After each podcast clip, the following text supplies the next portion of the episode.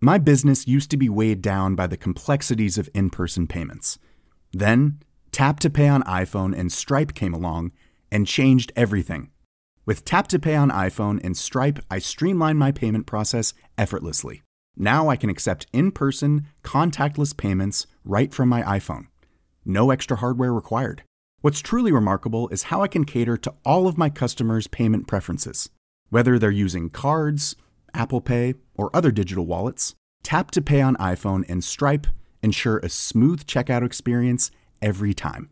And it's not just me. Stripe helps businesses of all sizes, from local markets to global retailers, scale quickly and stay agile. To learn how Tap to Pay on iPhone and Stripe can help grow your revenue and reach, visit stripe.com slash tap iPhone.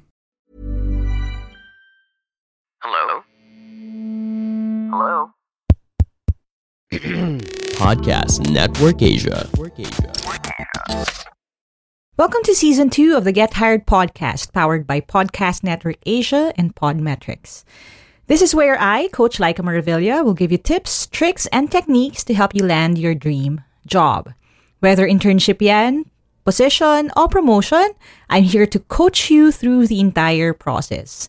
I'm rooting for you, kaya tara, simulan na natin. Have you heard about freelance work? Are you interested to get in the freelancing game? This episode is for you.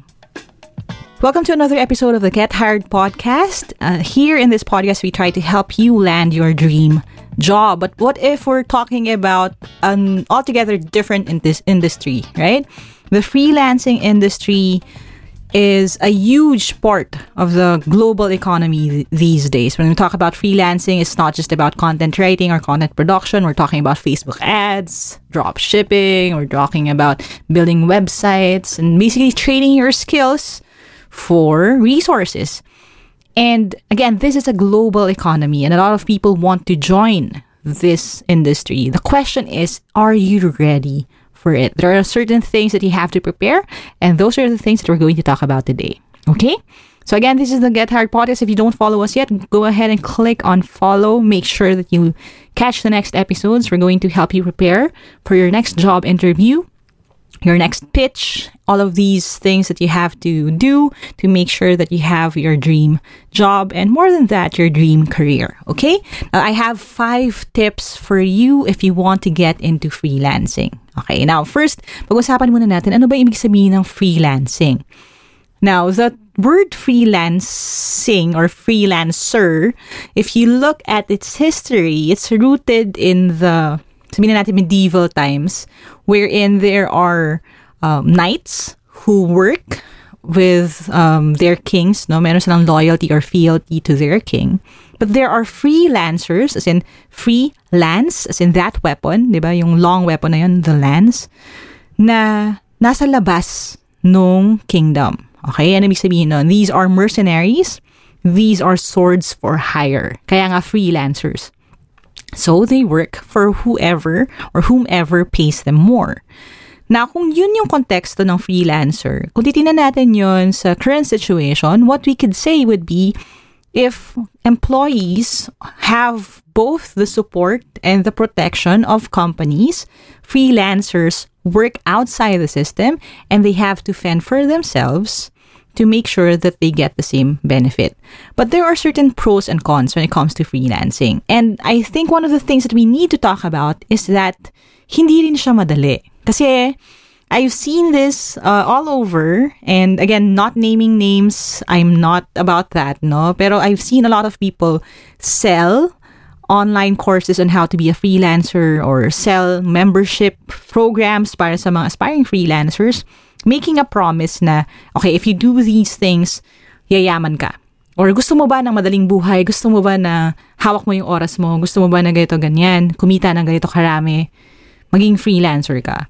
But hindi lahat sinasabi yung difficulties ng situation or the fact na the freelancing life may not be for everyone. Kasi ganun lang talaga eh. Like anything naman, even being an employee, being a businessman, being a freelancer, namimili din siya namimili din siya ng mga tao who are willing to get into the same lifestyle. So hindi lang siya about skills. It really is a way of living and more than that, a way of thinking. So before you make that decision, ano ba yung mga tips ko, mga steps that you need to consider before you quit your job and enter the market as a freelancer?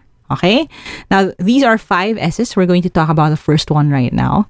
The first thing that I'm going to tell you na kailangan kailangan ay self-motivation. Okay? Self-motivation and yung kanyang end result which is self-discipline. Now, I know a lot of people will say, ah, pag freelancer ka, dapat marami ka skills and everything. We will talk about that later. But I think the number one necessity when it comes to jumping sa freelancing as a career is self-motivation and self-discipline. Bakit?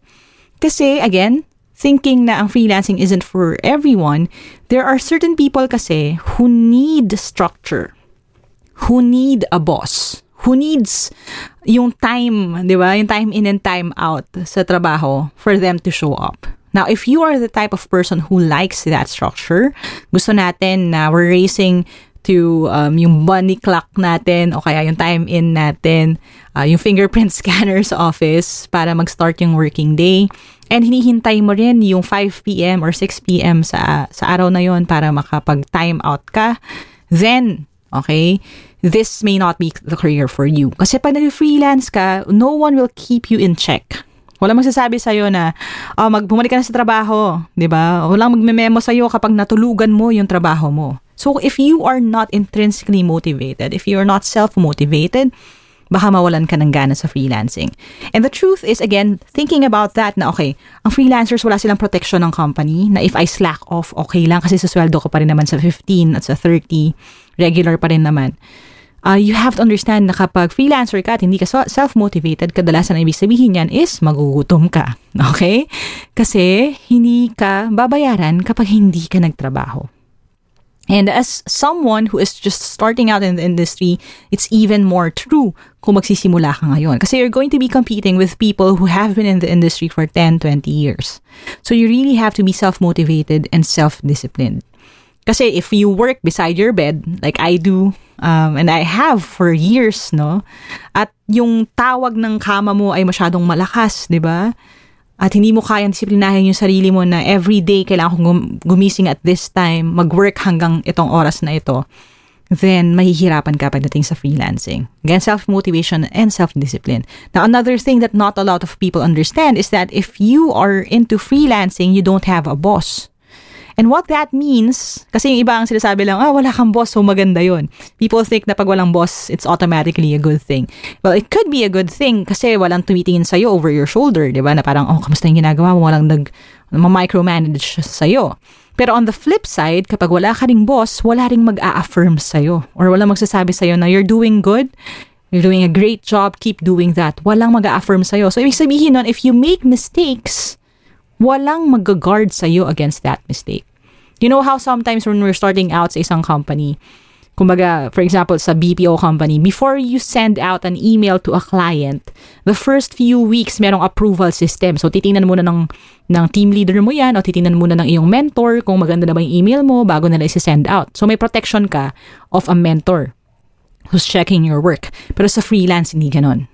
So kapag may nag-email sa'yo na client, nag-email back ka, tapos may nasabi kang mali, nag-overpromise ka, or namali ka ng send, walang attachment, walang details, or mas malala yung may draft ka, di ba? Yung nalagay mo lang, chever chever, tapos hindi mo na-edit. Pag binasa ng client mo yun, it reflects on you directly. Wala kang guard, wala kang wall ng pagkakaroon ng boss or ng structure or ng company who will protect you from that. So, ibig sabihin na again, you have to be self-motivated, self-directed. Number one yan sa list, sa checklist if you want to be a freelancer. So if you feel right now, and again, it requires a lot of self-awareness. If you feel right now na, okay, kailangan ko nun, kailangan ko ng constant affirmation na I'm doing good, na ito yung tamang sistema. Gusto ko kapag nagtrabaho ako, I can clock in and clock out. ba yung time in ka tapos trabaho ka for 8 hours paglabas mo sa opisina tapos na yung trabaho mo hindi hindi mo na iniisip then okay, okay yun. That is also a good joy, choice for you. Kasi again, iba-iba naman tayo. Kasi ang work ng freelancer, in many ways, it doesn't stop. Ikaw ang magmamanage talaga nun. Um, you have to understand na if someone is looking for, say, a graphic designer and they send an email to you, hindi ka nakapag-respond within the next five minutes, kadalasan mawawala na yung client na yun kasi may ibang magre-respond sa kanila faster. So that is the kind of grind that you have to prep your mind sa pagpasok dito sa freelance freelance economy. Okay?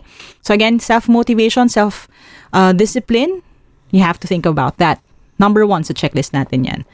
Now, number two sa checklist, if you want to be a freelancer, medyo mas practical na, you have to have monetizable skills. So, okay, so S pa rin yun. You have to think about your skills. What are the skills that you can bank on? Again, it requires a lot of self-awareness. Ima- i- ano mo, i-inventory mo na yung skills mo. Am I a good writer? Am I a good graphic designer, photographer, videographer? Am I good when it comes to content production, website building? Nasa ang level ako? Competitive ba ako? Now, if you're not competitive yet and you're working sa isang full-time job, then this may be the perfect time for you to make sure that you use your um, your time after you clock out and of course your weekends para i-build up yung skill mo. Okay? So make sure that you have a portfolio ready, make sure that your skills are really competitive. Kasi there's also this ano ba, I couldn't call it illusion, no? this delusion sometimes pa nga sa mga tao na magsasabi nila na sa kanila, nagsasabi sila na, okay, I am really good when it comes to video production or video editing.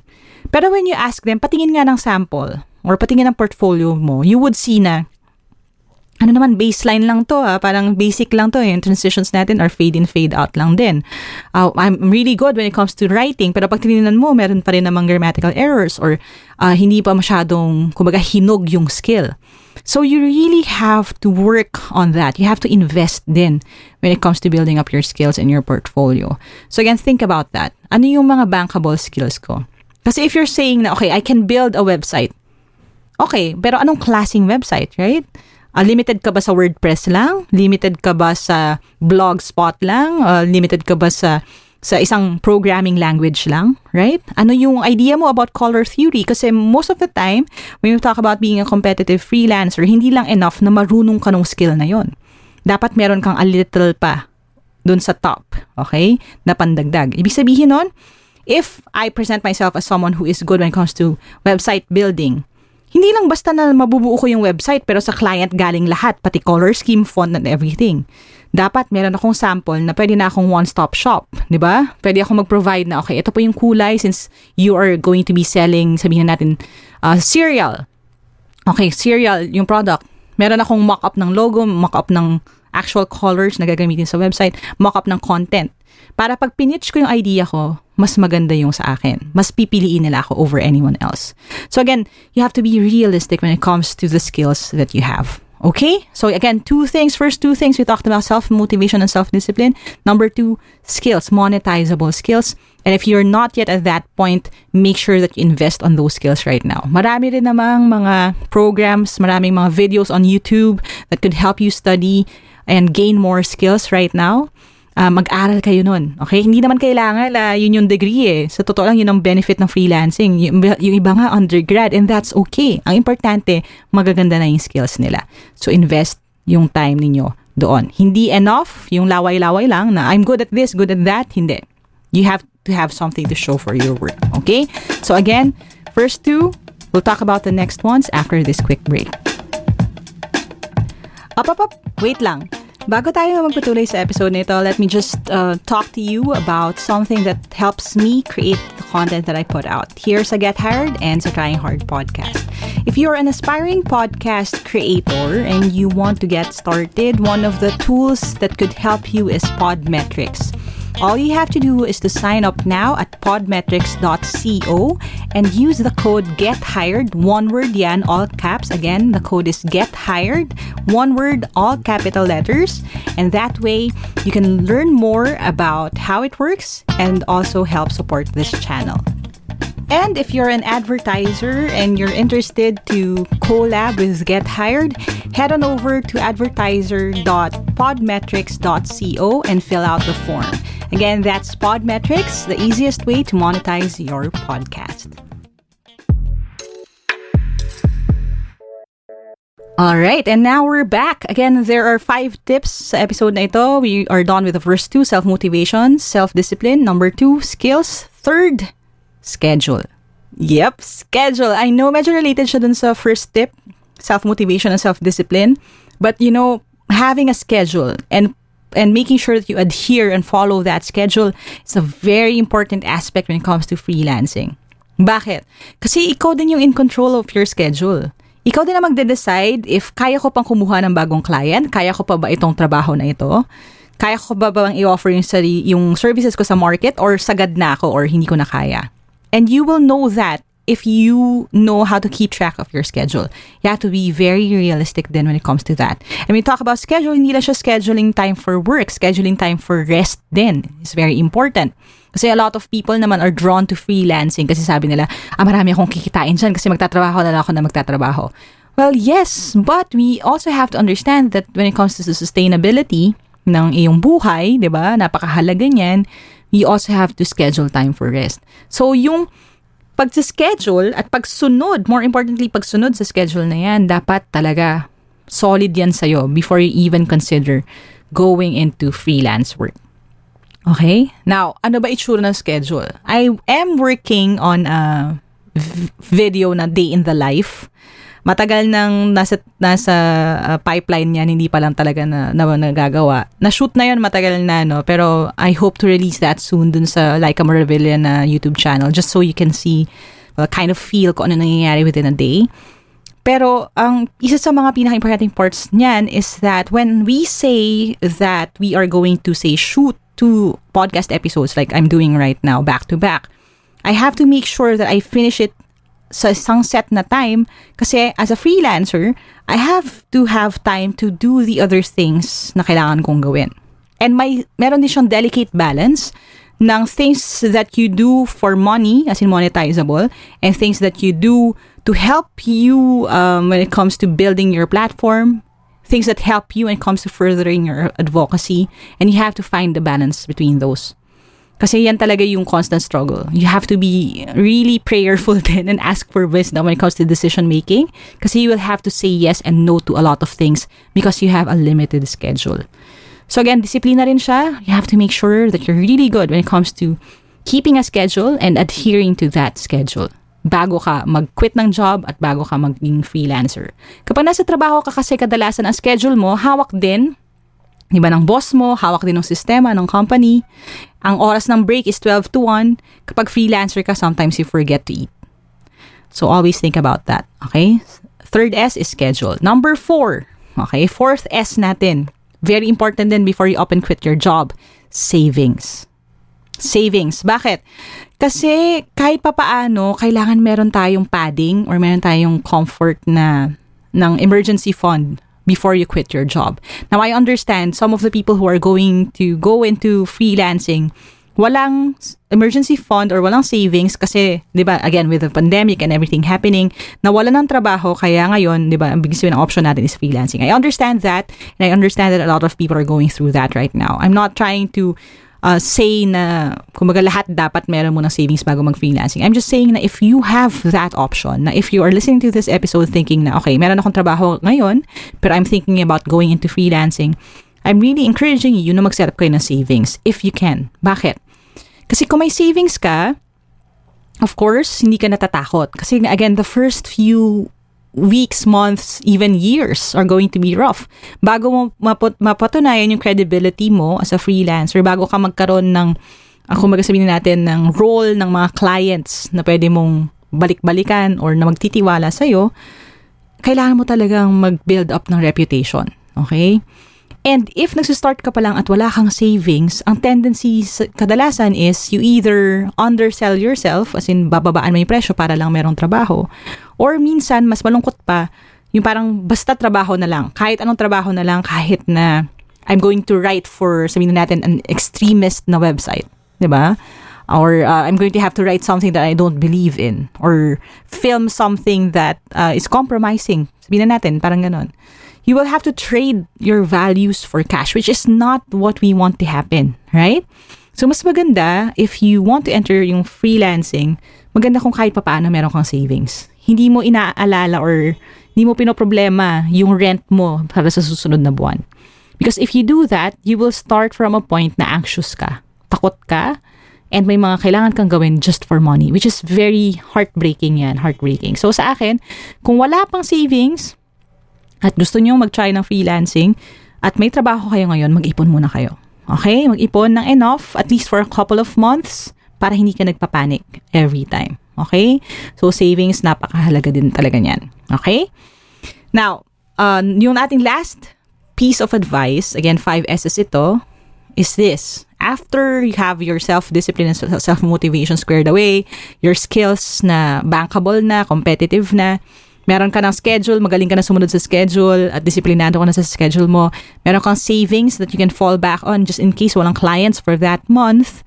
Fifth thing, bonus ito, and uh, not a lot of people think about it as a necessity, is social media presence. Okay? Now, bakit? Bakit social media presence? Kailangan ba yan talaga? Now, I would say this ah, hindi naman siya kailangan as in walang magsasucceed na, na freelancer kung walang social media presence. But think about social media presence as your own marketing strategy or marketing tool.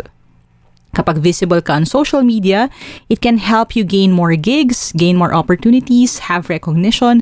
Kasi kung hindi Googleable yung name mo, and by, by Googleable, I mean, what do they see kapag they type your name on Google, baka mahirapan ka maging competitive. Okay? Kailangan makita nila yung pangalan mo. Kailangan makita nila yung credentials mo rin. And uh, this is where a lot of people have trouble with, no? Kasi, you know, we were raised in a society na nagsasabi sa atin na let your work speak for itself. And that is true. That is very important. It's, it's important for you to be excellent in every way para uh, mapansin yung ginagawa mo. However, okay, and it took me a lot of time. It took me a long time talaga to understand this.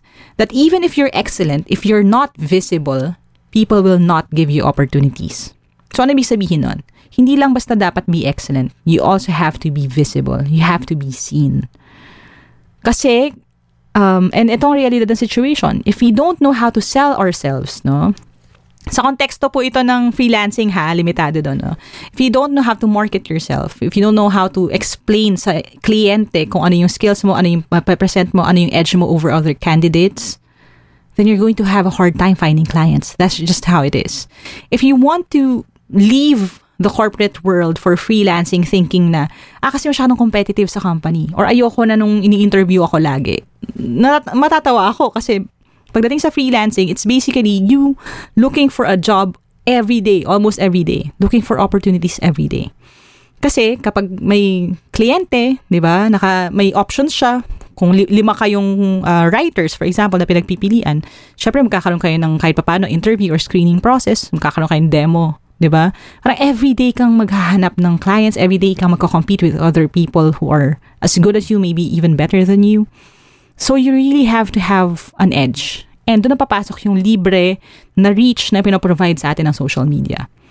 So, if you're listening to this, do a quick exercise lang with me. I want you to type your name, as in, i-google nyo yung pangalan ninyo and see what comes up, right? See what comes up. Kung ang unang lalabas dyan is just your Facebook page, type, ano, i-tap nyo yan Okay, wag na kayo mag wag kayo mag-login sa Facebook. Mag-incognito kayo sa inyong Google tab or um, basta mag-private kayo na viewing, no? Log out of your devices, log, log out of your social media accounts. Type your name and see what pops up, right? Um, if you type your name and ang lumabas is uh, yan, I'm filming this live, sabi ni Sir JM, yung let results niya daw, yung licensure exam for teachers. That's at least a good thing, right? A good thing to start on kasi you are a teacher by profession. Now, kayo, ano yung profession ninyo? Ano yung unang lalabas? Kung ang unang lalabas ay compromising photos nung nag-party kayo ng friends ninyo sa Facebook three years ago, then you may want to rethink things. Kasi isipin ninyo kung ako ay client, lalo na kung foreign client, which is the case for a lot of freelancers. Tapos tinype nila yung name mo at nakita nila yun lang ang laman, would they trust you with their project? Would they trust you with their money? Diba? So again, you have to build at least a social media presence. Think of LinkedIn as a showcase. Think of maybe building a YouTube channel to showcase yung inyong video editing skills. Think of writing a blog, di ba? If you want to be a content writer at wala ka pang blog ngayon, get started right now kasi that is your portfolio. That is how you showcase your skills. Gusto ko maging uh, gusto ko maging social media manager. Okay, kamusta yung social media account mo, right? Or kamusta yung social media account ng church ninyo, ng company mo, ng school where you work? You really have to have proof that you can perform yung tasks na i-entail ng inyong position na gusto niyong pasukan. Okay? So again, think about that, social media presence as a tool kasi it really helps. For example, sa akin, um, let's talk about, say, speaking gigs, right? I do work as a motivational speaker and uh, uh, speaker, keynote speaker, uh, ano ba, uh, instructor. Uh, marami akong mga mga cases na nakikita nila ako or na-invite nila ako sa events nila sa school, sa companies nila, corporate events and stuff like that because they see me on social media. So, social media is not necessary naman uh, per se as in kailangan talaga or walang nagsasucceed na walang social media account. But, it can help you gather more clients. So, you really have to be thoughtful when it comes to using social media as your very own free marketing tool. Okay? So again, five tips for freelancers. Okay? Sa episode na ito, number one, you have to make sure you have self-motivation and self-discipline. Without that, it'll be very hard for you to succeed when it comes to freelancing. Number two, skills. Monetizable, bankable, competitive. Kasi again, marami kayong makakalaban pagdating ninyo sa freelance world. Number three, schedule. Make sure that you know how to keep a schedule and how to follow that schedule to the letter kasi importante importante yan. Hindi pwede nagka-cram lagi, no? Kasi hindi yan healthy at hindi rin magiging mahusay ang gawa natin kapag ganon. And then number four, savings para you don't need to compromise your values, your integrity para lang sa renta next month. And number five, social media presence just to help you gain more leads and even prove that you are competitive and excellent in your craft. Okay? So tips for freelancers, I hope makatulong yan lima na yan sa inyo. We will have more conversations about this. If you want to request kung ano yung topic na pag-uusapan natin sa susunod, go ahead and check out our Facebook account. It's www.facebook.com slash gethired by Team Laika. Get hired by Team L-Y-Q-A. Send your messages, send your questions para mapila natin yung mga yan. And again, don't forget to follow this podcast for more episodes. We will be talking about a lot of other questions, but we already covered a lot of ground then. Tell me something about yourself. Rate yourself from 1 to 10. These are also questions that you may encounter sa freelancing world. So if you want to check that out and prepare, go ahead and look for our previous episodes. And of course, if you want to join the conversation, don't forget to tag us then. Uh, you can find me on Instagram then at Laika Maravilla, at L-Y-Q-A Maravilla, M-A-R-A-V-I-L-L-A. And of course, at Team Laika then on Instagram. And we would love to have that conversation with you. Go ahead and check out my second podcast then. It's my personal podcast. It's called Trying Hard with Laika, Trying Hard with L-Y-Q-A.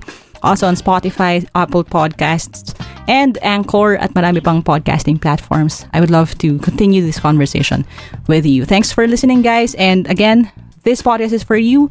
We are here to help you land your dream job. Kaya niyo yan. Okay? We'll talk to you soon.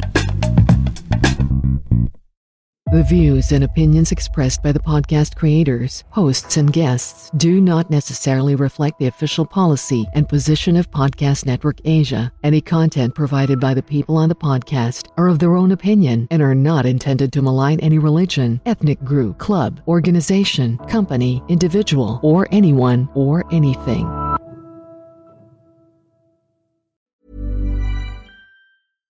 My business used to be weighed down by the complexities of in person payments.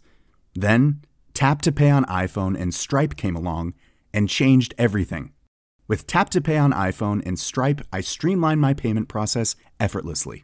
Now I can accept in person, contactless payments right from my iPhone. No extra hardware required. What's truly remarkable is how I can cater to all of my customers' payment preferences. Whether they're using cards, Apple Pay, or other digital wallets, Tap to Pay on iPhone and Stripe ensure a smooth checkout experience every time.